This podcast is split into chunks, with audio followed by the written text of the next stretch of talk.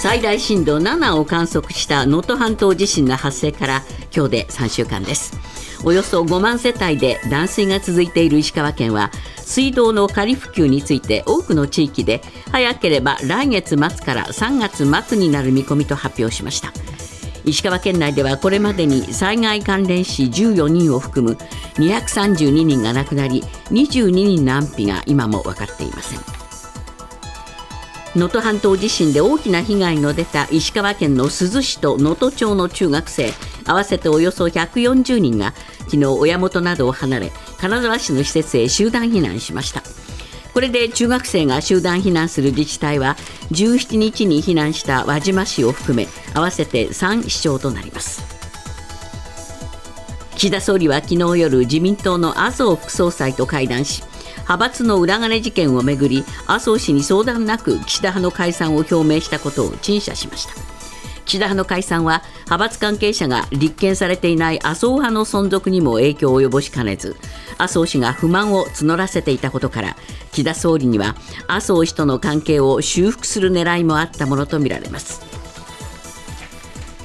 11月に行われるアメリカ大統領選挙に向けて共和党から名乗りを上げていたフロリダ州のデサンティス知事が選挙戦からの撤退を表明しました。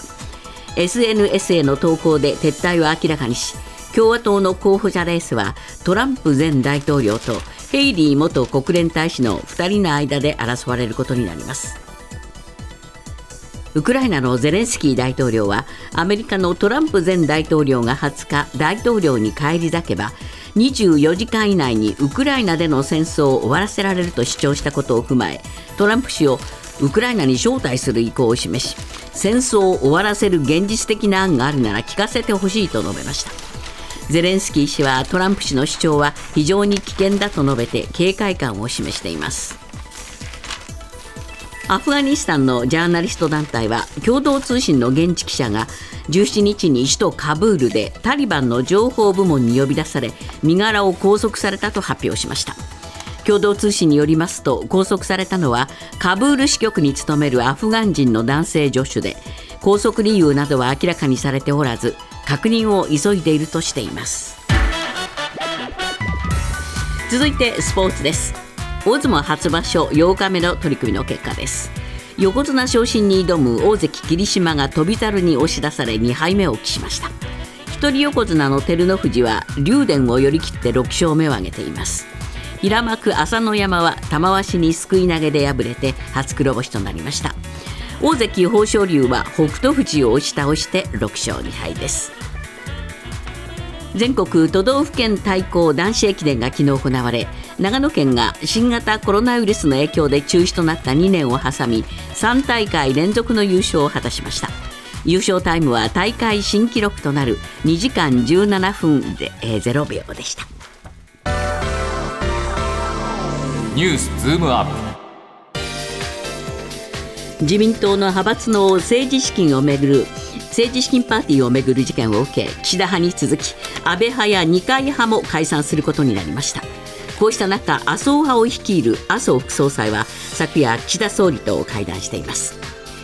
ニュースズームアップ。相次ぐ派閥解散。今後自民党の派閥はどうなるのか。今日のコメンテーター時事通信の山田圭介さんです。山田さん昨日岸田さんとですね、えー、麻生さんが会談したというニュースが伝わりましたけれども、まあ、岸田派が解散するときに相談しなかったと、ええ、これがやっぱりしこりになってたんですか？これあの、全く岸田さんは相談しなかったと、えまあ、自分の派閥の人に対してもですね、もう直前まで言っていなかったので、まあ、岸田さんの頭の中には、まずこれ、この件を根回しをするという発想がまあなかったのかなという点が1点と、ただ仮に岸田さんが麻生さんに事前に話をしていても、岸田さん、麻生さんから強い反対を受ける可能性もありましたから、そうえまあ、そうしたことも含めて、えーまあ、麻生さんには、えー、連絡をしなかったということなんですが、多分岸田さんからすると、麻生さんが不快感を非常に示したという電話でのやり取りがあったということも明らかになってますけれども、そこまではやはり想定していなかったので、これ、昨日の夜、慌てて岸田さんの方からセットして、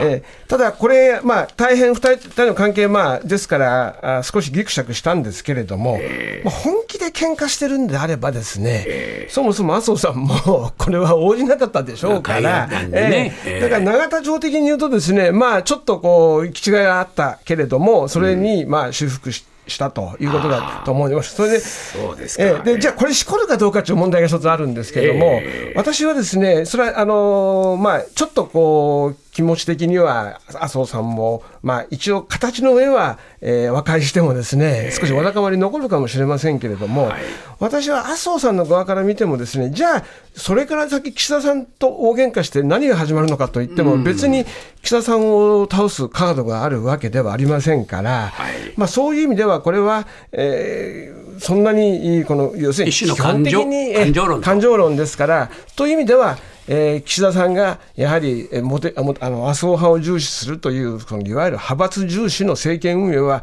むしろ変わらないんだな、ということがこれで浮き彫りになったんじゃないかと思いますね。そうですか。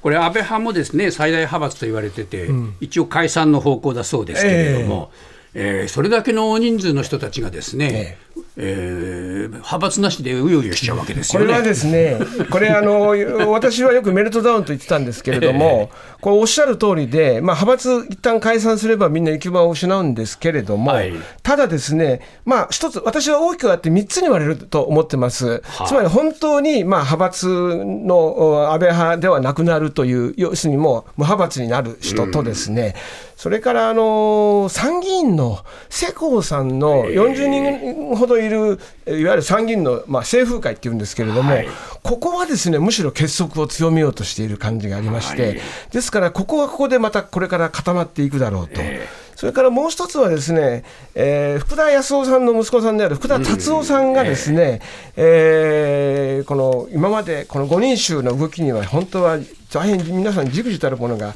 若手があったわけです。で、そのいわゆる代表格が福田さんだったんですね、あのリーダーシップを取るという意味で。で、この方々はまた新しいこう旗を立てようとしていますので、私はまあ全体状況を表現するとすれば、やはり安倍派の分裂だなというふうに見た方がいいと思いますね。岸田派、二階派はえー、解散しちゃってどうなるんです、えー、これ、二階派がですね、えー、一番今後見えなくなってまして、で二階さん自身、自分のところで、自分自身にもですね、あの会計責任者が問われているし、ね、一番その派閥の領袖の足元で、つまり自身が火に火がついた形になってますから。ですから彼が旗を掲げるわけにはいかなくないし、ええ、そうです、うん、でもですから、まあ、これ、ちょっときつい方すると、二階さんは、これ、ある意味では失脚する可能性があってですね、で今後、二階さんとしては、また集まればいいじゃないかと、口ではまあ言っていますけれども、はい、どの旗の下で集まるかと、もう少し分かりやすく言うと、次の衆議院選挙で、ですね、あなた何派ですかと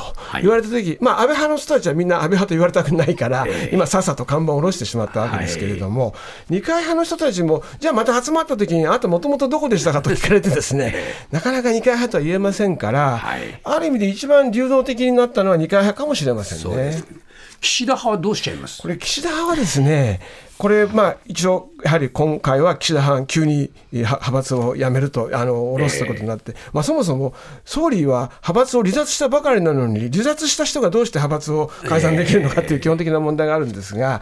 ここはですね、ただですね、一番岸田さんにとっては、岸田派を続けるようが続けまいが、岸田さんを支持する勢力であることには変わりませんので、まあ、看板がなくなっただけで、事実上のいわゆる旧岸田派というのはやっぱり結束が残る形になる。結束してるんですか？これはですね、岸田さん以外に支える人がいませんから、派閥も事務所も一旦閉じるし、林さんが旗立てるってことはないんですこれは将来的にはあると思います。だけど、岸田さんが今、まだ次を狙ってます、次の再選戦略で狙ってますから、ま、これは岸田さんはですね、これは昨日も岸田さんの周辺と話したんですけれども、そこは明確に、むしろ今回は、そこにまあかける、その再選路線、つまり秋のですね、総裁選挙に勝つための戦略のまあ一つの賭けであると。そうなんですか、えー、賭けというのはもう少し具体的に言うと、これによって支持率が上がるかどうかと。上がらなかったですよ。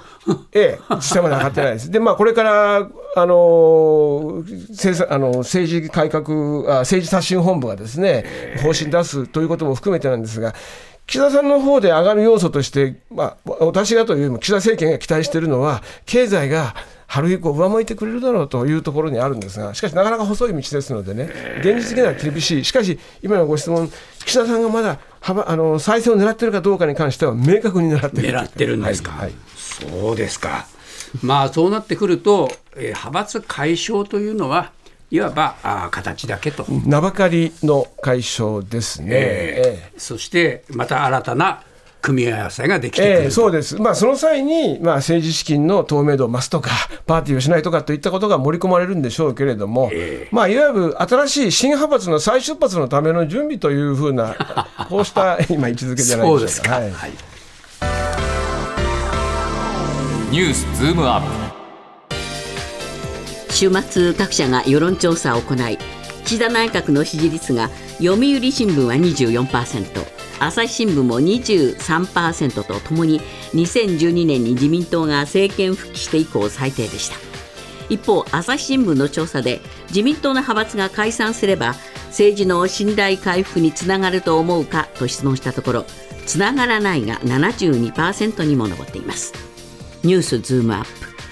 派閥解散をしても上がらない岸田内閣の支持率。まあ今の話で大体数字が見えてきたと思うんですが、はい。山田さん、まあ、支持率は上がらなかったと、で岸田さんが、えー、派閥を、自分の派閥解消しても、別にそれはまあそれでいいよ。と皆さんおっしゃったけども、61%評価してる、えー、それはまあそれでいいでしょうと、だけど、別にそれ以上にはならないよと。うんはい。こういう感覚ですよね、まあ、あの岸田さん自身がやはり政治不信というか、岸田さん自身に対する政治の信頼がずっとこのところも落ちているというのは、ですね、えー、まあ、いろんな調査で出てきていますから、もう積み重なったものがありますので、これだけのだけど不信感がですね、えー、数字に表れていながら、なおかつ次も狙うっていう、その心境は。いかがなものなんでしょうかね。まあ、もう岸田さんとしては、意地でもですね、政権を維持した、つまり政権が、まあ、維持できる総理としてですね、2期目も狙いたいという、もうそれはもう意地ですね、あまあ、個人的なその欲ですね。まあ、そうですね。それと、まあ、客観情勢で次の、ええ、次の人がいないというのと、それからまあ、これは私は別に岸田さんのことを擁護するわけじゃなくて、よく口を聞くのは、今年のまあ、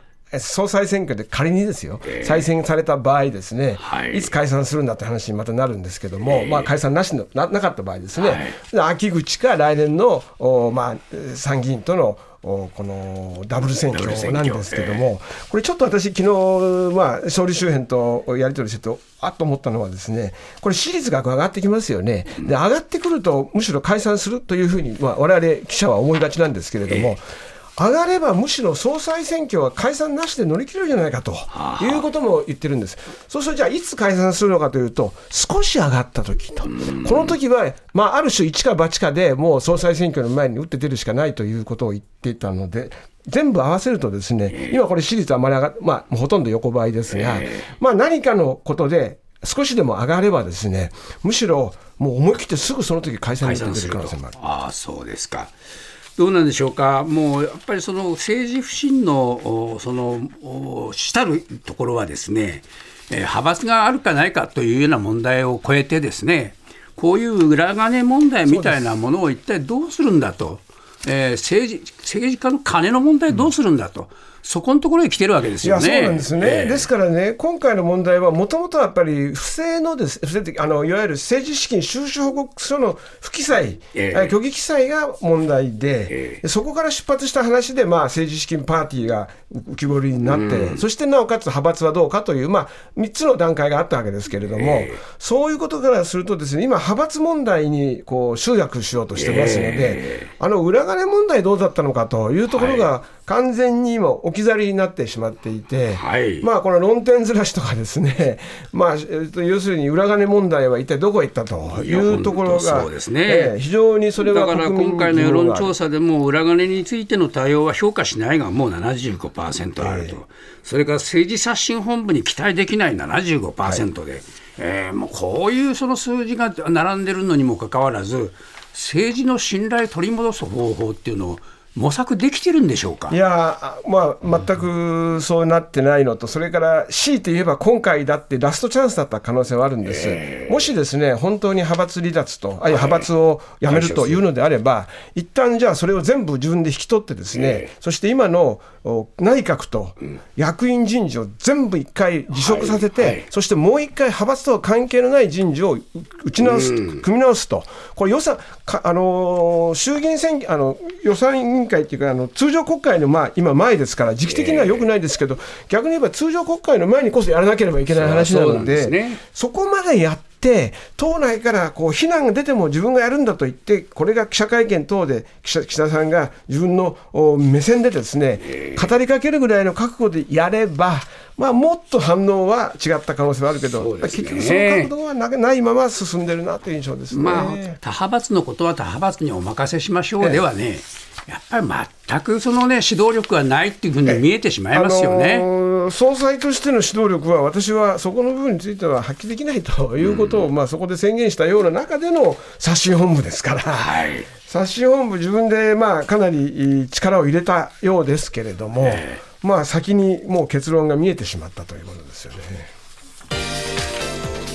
イスラエル軍が侵攻を続けるパレスチナ自治区ガザでの死者が2万5千人を超えたとガザ保健当局が発表しました。こうした中イランの革命防衛隊からシリア軍に派遣されていた軍事顧問5人がイスラエルの攻撃により死亡。イラン側は報復攻撃を警告していて緊張が高まっています。ニュースズームアップ。混沌とするイスラエル情勢。中東各地で交戦激化も。まあこれどうでしょうね、場所がどんどんこの広がっちゃってますね。そうですね。えー、これあの保健当局はまああのガザの保健当局はですね、24時間で178人増えてイスラエル軍とイスラム組織ハマスとの戦闘開始以来2万5105人が死亡したと発表してるんですけれども、うん、まあこれペースはどんどん増えていますけれども、一方でですね、このイスラエル軍はガザ南部のハンユニスでハマスが人質を拘束している、まあ、部屋だとする地下トンネルの映像を公開してるんですけれども、そこも20人の人質が、まあ、拘束されているということを、まあ、明らかにしたわけで、されていたということを明らかにしたんですけれども、これ、イスラエルとイランの間でも、まあ、緊張が高まっているということで、むしろどんどんどんどんこの、まあ、戦線が拡大しているという感じですね。そうですね、はい、ですから、まあえー、パレスチナとイスラエルという関係だけではなくてですね、えー今度はイランがそこに顔を出してきたと、で、ええ、イランがシリアというところとまた、あこの問題を起こしていると、え